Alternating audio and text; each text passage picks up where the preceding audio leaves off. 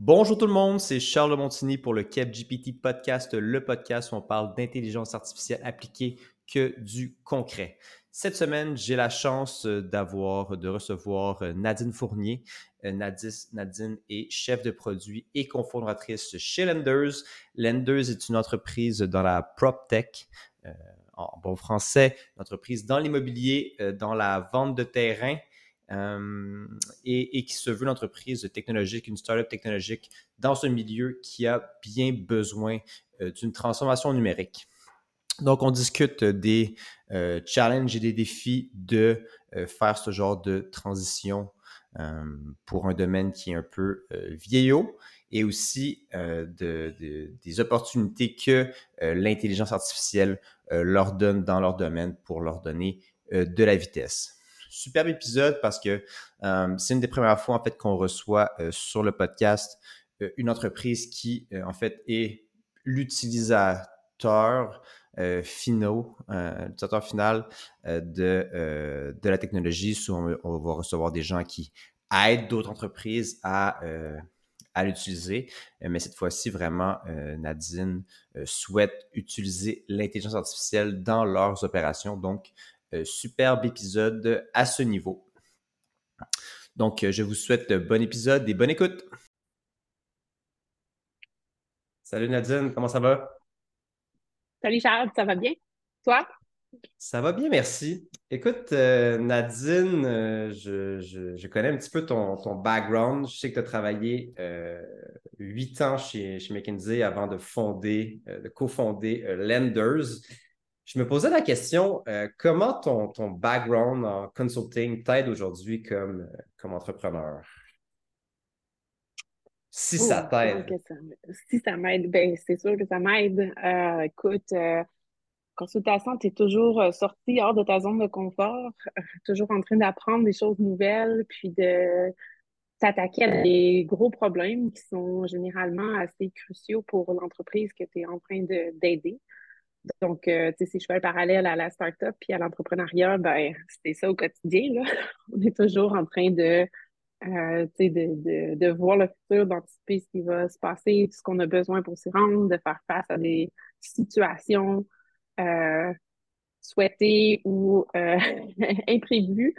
Puis surtout, ben, à devoir trouver des solutions. Fait il y a beaucoup de, de problem solving, puis de se rouler les manches, puis le faire, juste le faire parce que parce qu'on est un petit groupe puis on, on fait ensemble. C'est ça qui construit la compagnie, en fait. Donc, euh, tu sais, je fais le parallèle entre un projet de consultation puis le projet d'entreprise. C'est sûr que les projets de consultation sont un peu sur le plus court terme, mais tu as raison que ça t'es vraiment beaucoup dans le, dans le problem solving euh, au day-to-day. Euh, fait en tout cas, je suis content de voir que. Ben, une différence, par contre, c'est qu'en consultation, tu t'attaques souvent à un problème, ou un problème qui va avoir certaines ramifications, d'autres qui va, qui va se plugger dans l'entreprise. Mais là, quand tu es entrepreneur, ben, tu as tous les problèmes en même temps. Donc, tout est, tout est prioritaire, tout est à faire. Donc, c'est vraiment toi qui fais la priorisation et qui livre les projets. Donc, tu pas comme l'inquiétude de dire le reste de la compagnie roule. Puis moi, je me concentre sur ce problème-là. Là, le reste de la compagnie repose sur toi aussi. Donc, euh, c'est vraiment toujours euh, la priorisation euh, au quotidien qui est super importante parce que si tu accordes trop d'énergie à un problème puis passer à un autre, ben là, tout risque de brûler. Là. Donc, c'est. Côté focus, tu peux être plus focus comme, comme consultant. OK, super. Écoute, euh, ça fait plaisir, euh, plaisir d'entendre. Sinon, plus, on va revenir à notre euh, question de base de DIA. Est-ce que tu as essayé ChatGPT et autres modèles de langage quelconque? Et si oui, comment, comment tu l'as utilisé? Hey, tu vas être surpris, mais non, je n'ai pas essayé moi-même. Tu n'as pas essayé ChatGPT? Je n'ai pas essayé ChatGPT. J'ai essayé à deux reprises la version gratuite, puis j'ai été pris dans la file d'attente. D'accord. Euh, fait que je me suis retournée euh, tout simplement sur Google pour euh, la question que j'avais, qui était probablement même pas un bon prompt pour ChatGPT si j'ai pu le résoudre avec Google. par contre, beaucoup de gens autour de moi ont joué avec ça, beaucoup de personnes dans l'entreprise chez nous qui ont, qui ont commencé à explorer.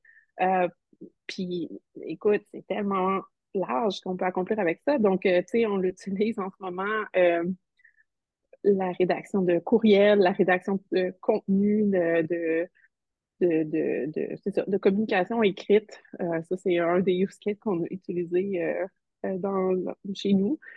puis on suit, en fait, on, suit plutôt ce, qui, ce que d'autres font. Donc, à tous les jours, on se poste, on se partage soit des nouvelles ou des posts LinkedIn de vidéos de gens qui nous montrent comment ils l'ont appliqué, comment ils ont appliqué GPT à un cas d'affaires qui touche l'industrie euh, de l'immobilier ou de la technologie ou en tout cas quelque chose qui est à nos activités. Puis à chaque fois, on est comme wow, les possibilités sont infinies, puis c'est un incontournable. On peut pas, on peut pas ne pas envisager d'aller d'aller là. Oui, c'est ça, dans votre day-to-day, mais j'imagine quand tu dis ça, c'est aussi de l'intégrer dans votre produit. Là, avant qu'on aille un peu plus loin et qu'on creuse ce côté-là, peut-être tu peux nous parler un petit peu de Lenders, des entreprises que tu as créées et de. Oui. Qu'est-ce qu'elle est? Oui, donc Lenders, on construit la plateforme pour accélérer les transactions de terrain à grande échelle. Donc, on est en affaires depuis deux ans et demi. Euh, mon associé euh, Simon Boyer a un background de développeur immobilier, donc euh, c'est lui qui, avait l'idée à la base de créer la plateforme de Landers. identifier, acheter ou vendre du terrain, c'est pas facile, ça demande beaucoup de temps, c'est ça nécessite beaucoup d'analyse avec des données qui sont un peu éparpillées un peu partout ou qui sont carrément très, très difficiles à sourcer, à trouver. Euh, et là, nous, ce qu'on souhaite, c'est rendre le marché plus transparent, le marché du terrain plus liquide euh, pour euh, faciliter les investissements immobiliers. Puis, ultimement, ben, c'est, dans le fond, le développement économique et social de nos communautés repose là-dessus. Tout commence par un terrain. Si tu veux développer du logement, on est dans une situation de crise du logement, ben, il faut trouver les sites où développer, où les construire ces logements-là. Euh, si on veut euh, catalyser le développement économique d'une région, attirer des industries, il ben, faut savoir où les construire, ces usines-là ou ces industries-là, les commerces.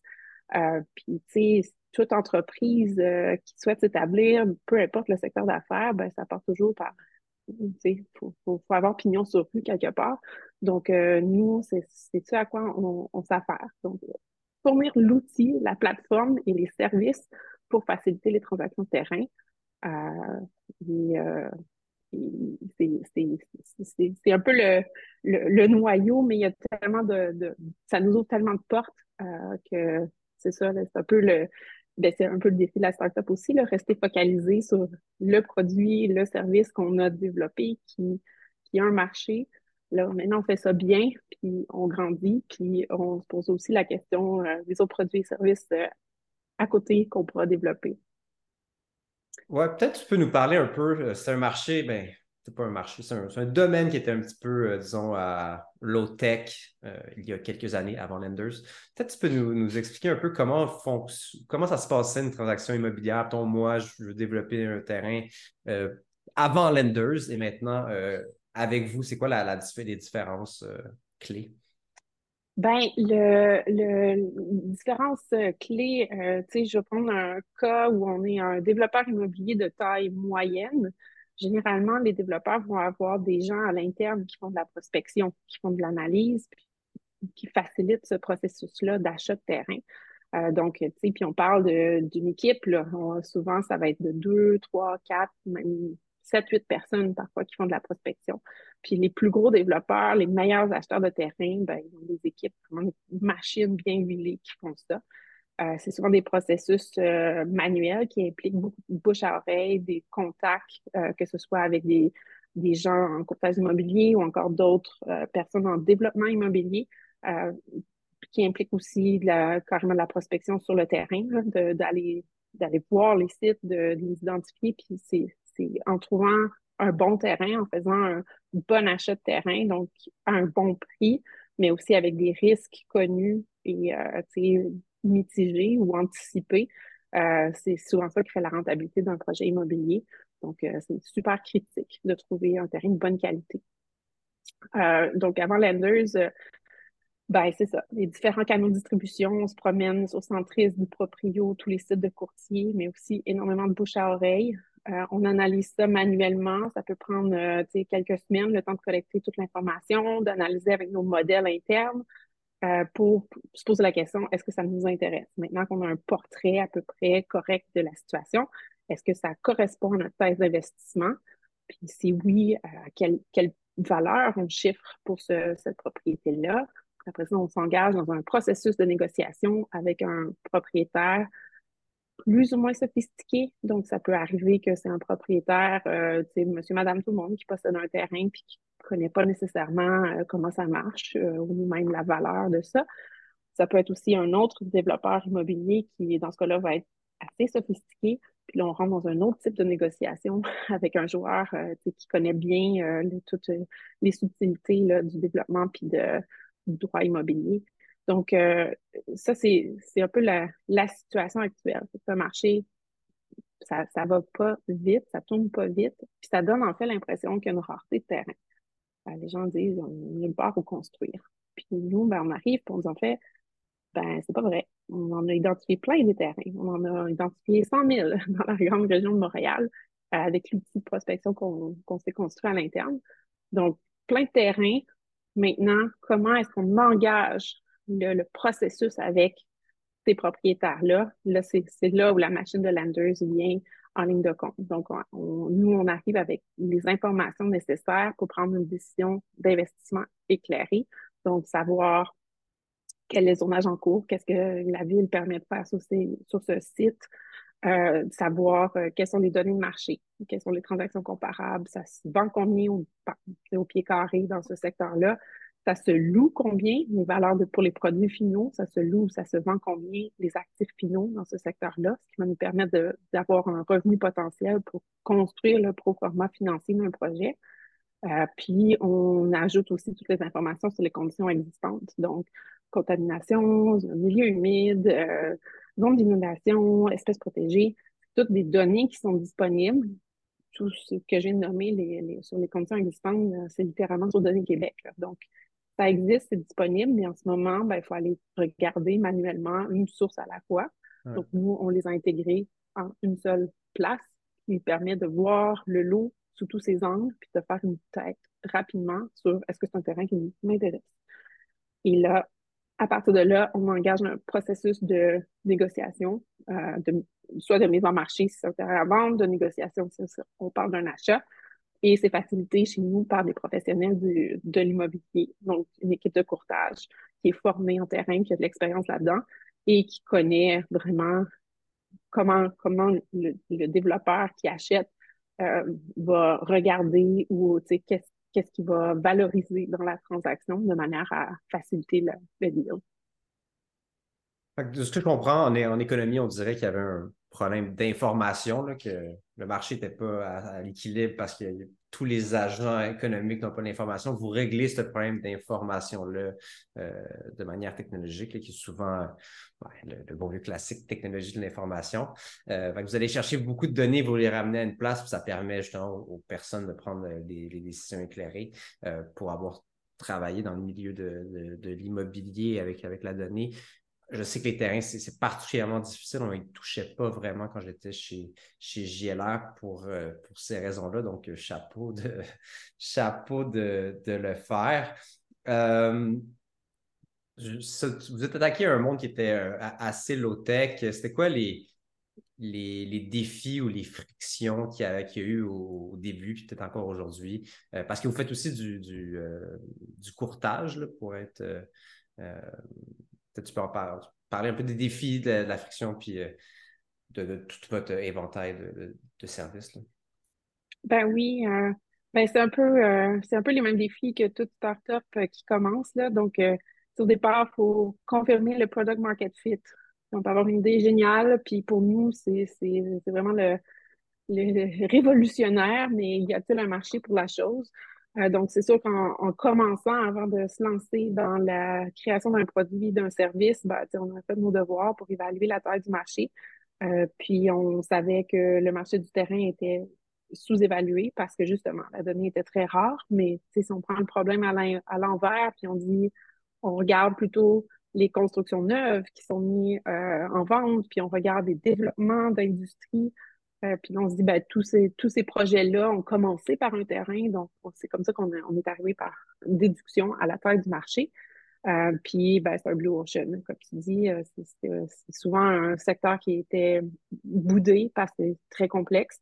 Euh, puis nous, on s'est dit, ben, on connaît ça, on a l'expertise. Maintenant, on va s'attaquer aux problèmes technologiques, puis on va le résoudre. Donc, trouver le, le bon produit, le bon modèle. Tu sais, nous, on, a commencé avec un modèle SaaS sur abonnement. puis on s'est rendu compte qu'on était dans une industrie qui n'était pas tout à fait prête à, fonctionner de cette façon-là. Nos clients, euh, c'était des longs cycles de conversion. Euh, puis on avait un nombre de clients intéressants, mais pas non plus porteurs euh, pour l'échelle qu'on souhaitait atteindre. Puis, on, on, regardait de l'autre côté de l'équation, au niveau du courtage, qui en fait, le, courtage immobilier, c'est un frais, ça revient à dire, c'est un frais de succès. Dans le fond, c'est une rémunération au succès. Quand la transaction conclut, il y a comme un, un fee qui, qui, va à la personne qui a facilité la, la, transaction. Donc, pour nous, dans le concept du marketplace, ben, ça fonctionne bien de dire on va faciliter le, un peu le, le, le match entre les vendeurs et les acheteurs. On va qualifier ces opportunités-là, on va vraiment ajouter de la valeur dans le processus parce que la donnée seule, c'est intéressant, mais la donnée tournée en insight, en information, c'est ça, en fait, qui de la valeur. Nos clients, ils veulent pas de l'info sur les terrains. Nos clients, ils veulent des deals. Ils veulent trouver un terrain ou vendre un terrain. Euh, donc, comment est-ce qu'on fait arriver ça? Comment est-ce qu'on se rend jusqu'au bout de la value chain? Ben, c'est en, s'assurant qu'on facilite la transaction. Et ça, c'est du courtage immobilier. Donc, euh, on s'est positionné plutôt dans, le, dans, dans le, la chaîne de valeur vers être en mesure de servir l'entièreté de la chaîne. Ce qui nous a amené, en fait, de toute manière, pour faire du bon courtage, on avait besoin des données. Donc, euh, c'était juste normal qu'on se construise ces outils-là on les construisait pour nous à l'interne. Le SaaS qu'on a mis en service, ben, on l'utilisait à l'interne.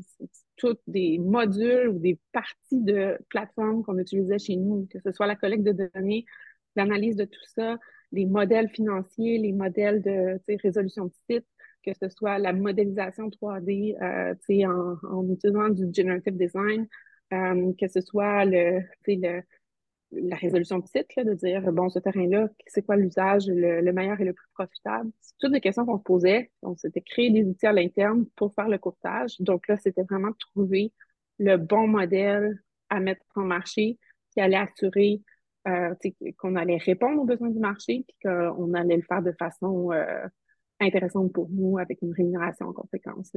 Ça, a été un peu ça le, le, la trajectoire de Lenders pour se rendre au modèle d'affaires actuel. OK, super.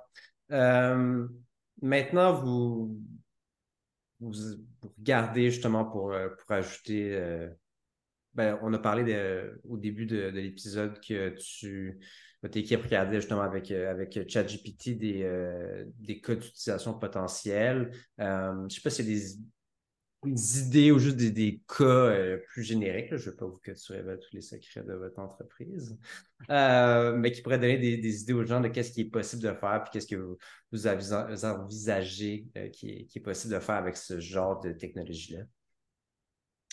Bien, il y a, deux catégories de cas d'affaires. Je dirais, tu sais, en fait, c'est inévitable, puis c'est incontournable. On sait qu'à l'interne, chez nous, euh, on vise à, être le plus efficace et le plus automatisé possible. Donc, toute notre plateforme est construite de façon intégrée.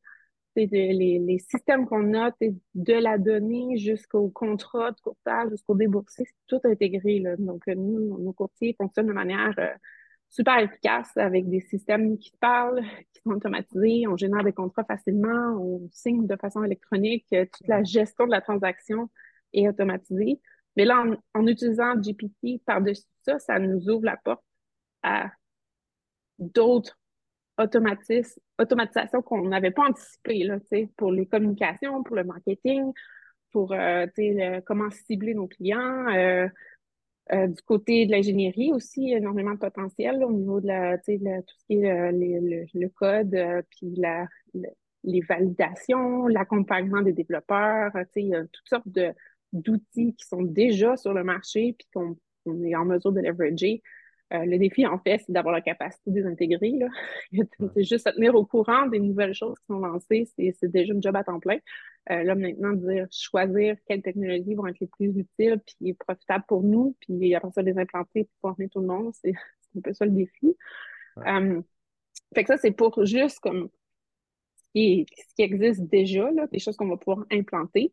Maintenant, il y a nos propres outils à nous. On sait qu'on a de la recherche et développement à faire parce qu'il y a des codes à faire que pour l'instant, on le fait à la main, mais on sait que c'est possible d'automatiser. Puis là, c'est de travailler avec les bonnes ressources euh, pour faire les proof of concept, puis d'arriver au point où on est en mesure de faire les investissements, puis de, vraiment passer un prochain niveau de performance pour l'entreprise.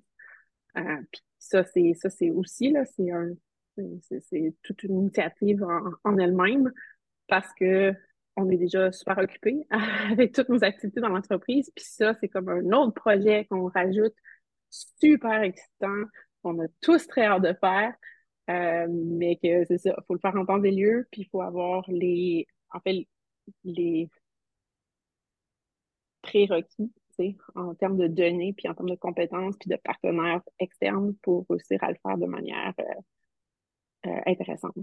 Ouais, c'est ça. Peut-être tu peux nous parler un petit peu au Québec, euh, comment ça se passe quand tu veux faire la, la RD en IA? Il y a plein de ressources. Il y a vraiment plein, plein, de ressources. C'est sûr qu'on est un, on est un écosystème euh, hyperactif, puis on est littéralement un hub là, mondial euh, en, en, deep learning, puis en certaines technologies d'intelligence artificielle. Donc, ça, c'est un gros plus. Donc, à tous mes collègues euh, entrepreneurs, il y a des ressources, il y a de l'aide. Et c'est un peu ça le défi. il y en a tellement qu'on ne sait pas par où commencer. Donc là, je pense qu'il faut comme euh, choisir une porte d'entrée, puis tous les chemins mènent à Rome. Là, on va se rendre, peu importe le chemin qu'on va prendre, mais, euh, mais c'est ça. Y a, moi, je multiplie les conversations en ce moment, puis j'ai la chance d'avoir un rôle qui comme je suis, je suis, au développement de produits, ça fait ça fait partie de, de, mes responsabilités, mais, c'est ça. Tout le volet technique doit être là aussi, tout le volet ingénierie. Puis euh, c'est beau de penser à l'application produit, mais là, maintenant, il faut construire toute la plateforme qui va, être en mesure de réaliser l'espèce de vision qu'on a. Fait que, tu sais, il y a, c'est ça, il y, a, plein de il y a plein de programmes de subvention. Euh, qui nous aident à faire des, des, petits use cases. Il y a des ressources là, comme le crime, le MILA, le programme aussi. Euh, euh, là, nous, on a travaillé avec le Paris CNRC. Il y a aussi euh, comme une espèce de, de, processus là, pour nous accompagner dans nos premiers pas dans l'IA. J'ai vu que HEC offre des cours là-dedans. je veux dire, il y a plein, plein de possibilités. Nous, on est plutôt en mode, on va se définir notre plan de match, puis on va embaucher les bonnes ressources pertinentes pour nous. On ne peut pas se monter une équipe complète d'intelligence artificielle. De toute manière, on n'est pas équipé pour compétitionner avec, euh, avec les, gros noms euh, du domaine. Mais tu sais, il y a tellement de travail qu'on a à faire à l'interne avant de faire le, modèle IA pour lequel on n'a pas l'expertise.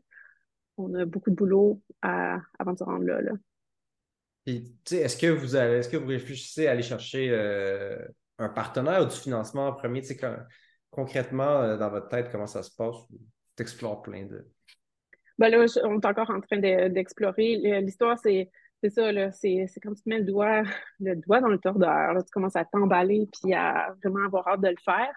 Euh, de toute manière, tous ces processus-là sont lents. Donc, euh, tu sais, le temps de parler à des partenaires, puis de commencer à y réfléchir, puis d'évaluer est-ce que la technologie est là, euh, ça prend plusieurs mois. Nous, réalistement, on a commencé à y penser. Là, mes premières conversations, ça date d'un an ou deux, là, avec des ressources qui étaient déjà dans l'écosystème. Là, c'est sûr qu'avec l'arrivée de GPT, on est comme doublement emballé, puis on a super hâte d'y aller mais il en reste pas moins que, tu sais, pour faire de l'intelligence artificielle, ça te prend des données.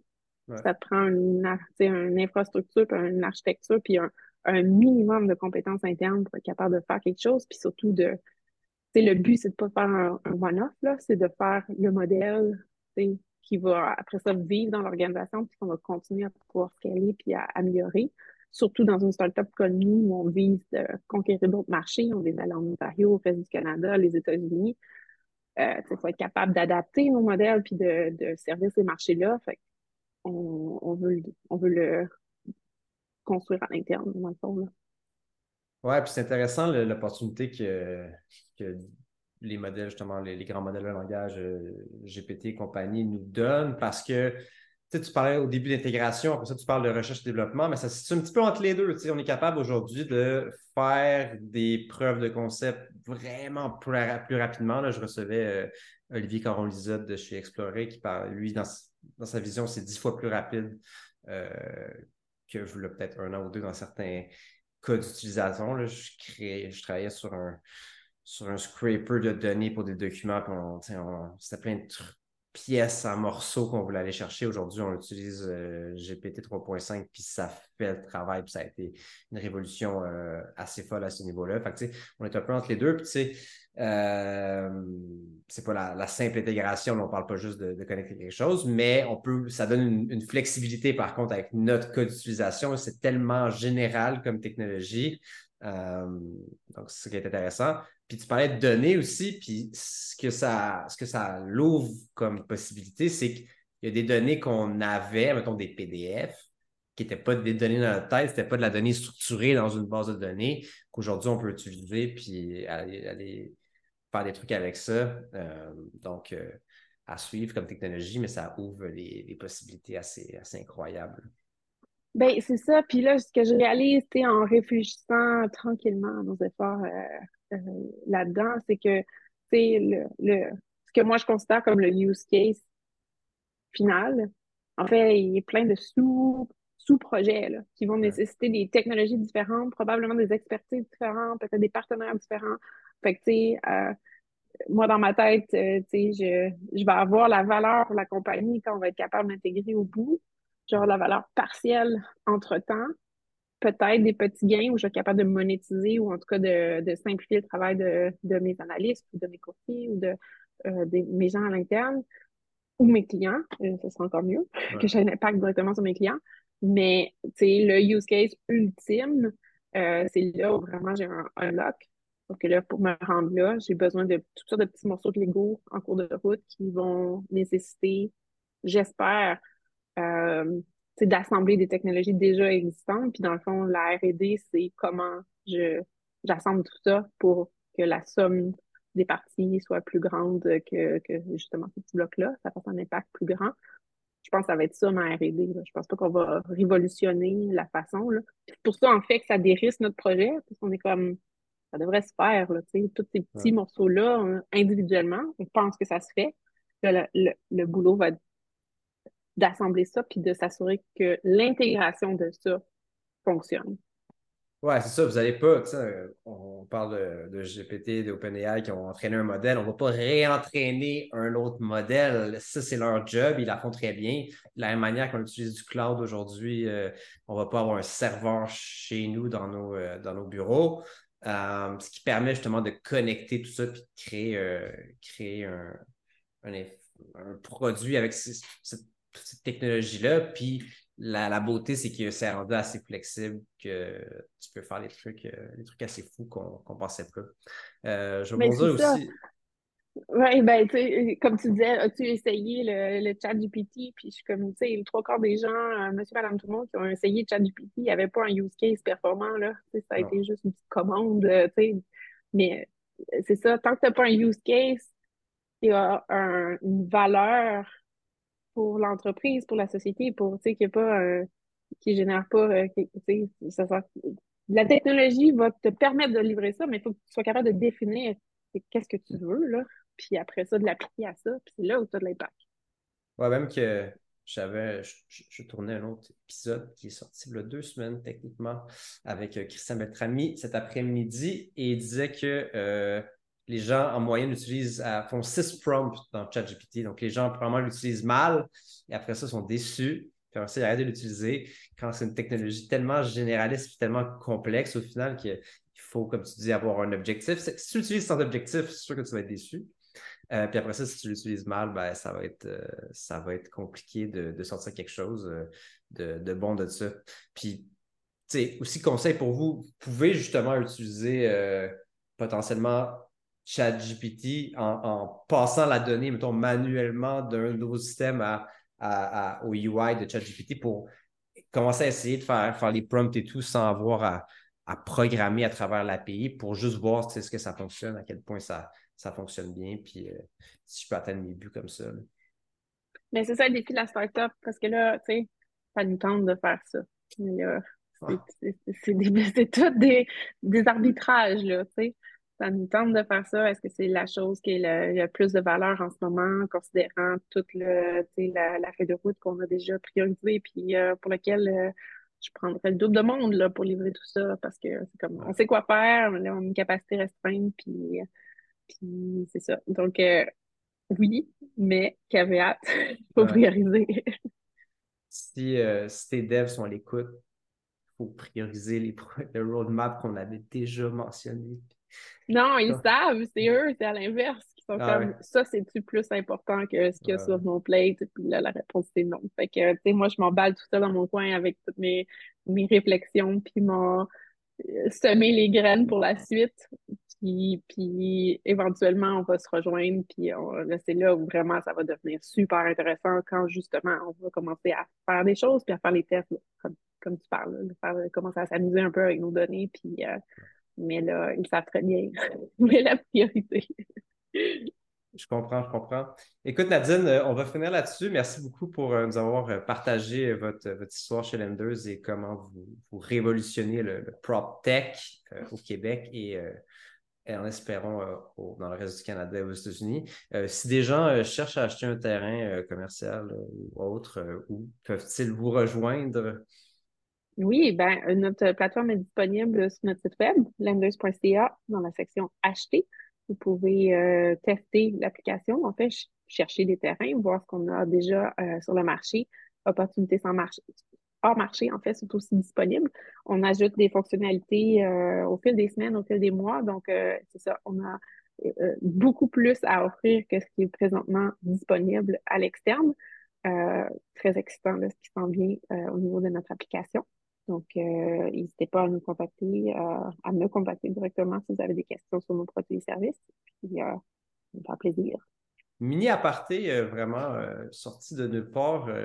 est-ce que, vous est-ce que vous faites aussi des terrains genre résidentiels? Toi, je me cherche un terrain pour construire un chalet. Est-ce que vous avez des trucs comme ben ça? Oui. Oui, oui, oui, tout à fait. Donc, c'est sûr que, a priori, on sort les développeurs immobiliers qui vont construire un, un développement de chalet, mais c'est sûr que pour construire un chalet, ça prend un terrain. Donc, euh, ça fait partie aussi de notre offre de service. Puis là, c'est ça, on a, on a, comme je disais, plein de fonctionnalités. Là, c'est la fonctionnalité euh, à vendre par le propriétaire. Ça risque d'être très intéressant justement pour ce genre de terrain-là, euh, plutôt type unifamilial, chalet ou maison, où là, ça, ça, ça pourra transiger directement sur la plateforme euh, sans même, euh, avec un, une implication limitée de notre équipe de professionnels. Ah, Mais oui, on fait du résidentiel. ajouter au panier, puis après ça. Ouais, ça. ouais, c'est un achat quand même substantiel. C'est souvent euh, les, les, économies d'une vie là, pour plusieurs vendeurs. fait que non, je pense pas qu'on ça va être un paiement par carte de crédit au check-out. Mais par contre, il y a vraiment des façons différentes de faire des transactions. Euh, de terrain. Euh, puis c'est euh, toujours dans les règles de l'art. C'est, un acte qui est quand même réglementé avec raison. et donc, on s'assure de, de, bien répondre aux attentes du public puis aux attentes de la profession.